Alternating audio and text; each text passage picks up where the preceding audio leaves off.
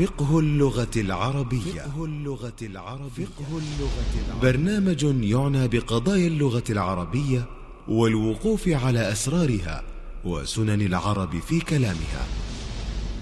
إعداد وتقديم الدكتور محمد بن إبراهيم الحمد. البرنامج من إخراج عبد الكريم بن أحمد المجحد. بسم الله الرحمن الرحيم. الحمد لله الذي جعل العربية على أشرف لسان وأنزل كتابه المحكم في أساليبها الحسان والصلاة والسلام على أفضل الناس لهجة وأصدقهم حجة وأقوم الدعاة إلى الحق محجة وعلى آله الأمجاد وصحبه الذين فتحوا البلاد ونشروا لغة التنزيل في الأغوار والأنجاد وحببوها إلى الأعجمين حتى استقامت ألسنتهم على النطق بالضاد. معاشر المستمعين الكرام سلام الله عليكم ورحمته وبركاته. أما بعد فحياكم الله في برنامجكم الذي يحمل مسمى فقه اللغة العربية مفهومه وموضوعاته وقضاياه. أيها المستمعون الكرام هذه أبواب وفصول في فقه اللغة العربية. يسر الله جمعها وتأليف بعضها إلى بعض ولم تكن صعوبة ذلك في دقته وغموضه وحاجته إلى الإبداع والاجتهاد وطول الباع بقدر ما كانت في تشتته وتفرق موضوعاته وتجددها وكون بعضها مطروقا في كتب الأوائل وبعضها في كتب المحدثين. وتكمن صعوبته كذلك في كون بعض تلك الموضوعات مفردا في كتاب مطول وكون بعضها الآخر مختزلا مختصرا في كتاب يضم عددا من الموضوعات. ومن هنا كانت الرغبة في هذا البرنامج في جمع ما تيسر من شتات ذلك العلم وترتيب منثوره وتقريب ما بعد من مسائله وتقصير بعض تطويله.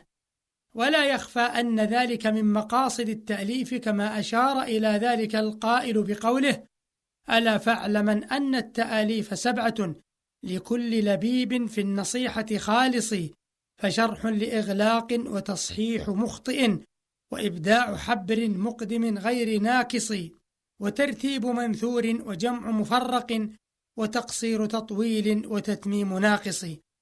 ولقد كان الحرص شديدا في هذا البرنامج على تيسير مباحثه وتقريبها لمريديها. وإبعادها عن جفوة المؤلفات اللغوية وعنف ممارستها. وإن مما دفع إلى ذلك قضاء بعض الحق للعربية وبيان عظمتها والوقوف على شيء من أسرارها والتأكيد على بيان سعتها واستيعابها لكل جديد ورد الدعاوى التي تنادي بوأدها في ربيع حياتها. ومن الدوافع أيضا إيقاف المستمع على شيء من عبقرية علماء السلف الذين كان لهم قصب السبق في دراسة العديد من القضايا اللغوية والصوتية التي تفوق كثيرا من الدراسات الحديثة.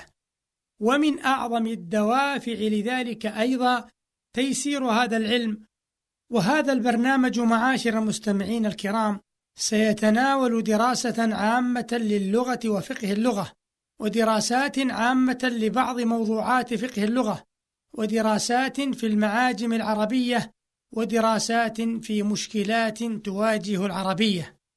وإليكم بيان ذلك بشيء من البسط حيث إن هذا البرنامج سيتناول الحديث عن مفهوم مصطلح فقه اللغة وعن موضوعات فقه اللغة وأهداف دراسته وثمراتها وغاياتها.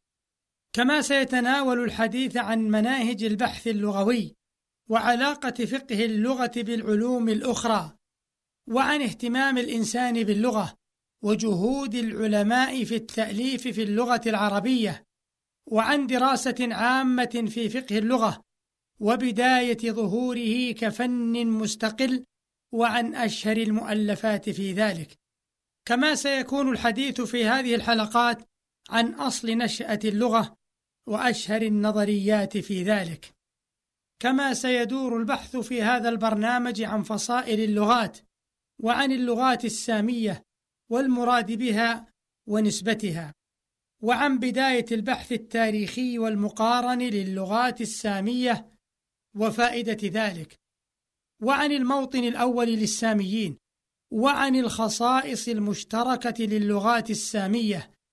كما أن هذا البرنامج سيتناول دراسة اللهجات العربية والمنطق العربي كما سيتعرض لصفات الحروف العربية ومخارجها وعن عيوب المنطق العربي وعن اللغة العربية وفضلها وآثر الإسلام فيها وعوامل سيادتها. كما سيتحدث في هذا البرنامج عن دراسة عامة لبعض موضوعات فقه اللغة كالمعرب والمشترك والمتضاد والمترادف والاشتقاق والقياس والإبدال والقلب المكاني والمشجر والإتباع والنحت. كما سيتضمن هذا البرنامج حديثا عن المجاز من حيث مفهومه واختلاف العلماء في أصل وقوعه إلى غير ذلك من مباحثه. كما أن هذا البرنامج سيتناول دراسات في المعاجم العربية حيث سيتعرض لمفهوم المعجم والمدارس المعجمية كمدرسة التقليبات ومدرسة القافية أو نظام القافية ومدرسة الأبجدية العادية. كما سيتعرض هذا البرنامج لدراسة بعض المعاجم العربية والحديث عن سيرة أصحابها. وفي هذا البرنامج سيكون الحديث عن بعض المشكلات التي تواجه اللغة العربية كظاهرة الإعراب وإنكارها كما سيتناول الرد على دعاوى العامية وتيسير النحو والخط العربي إلى غير ذلك مما سيرد تفصيله في تضاعيف هذا البرنامج. فالله أسأل أن ينفع به قائله والمستمع إليه وأن يجعلنا جميعا مفاتيح للخير مغاليق للشر مباركين أينما كنا وصلى الله وسلم على نبينا محمد والسلام عليكم ورحمة الله وبركاته.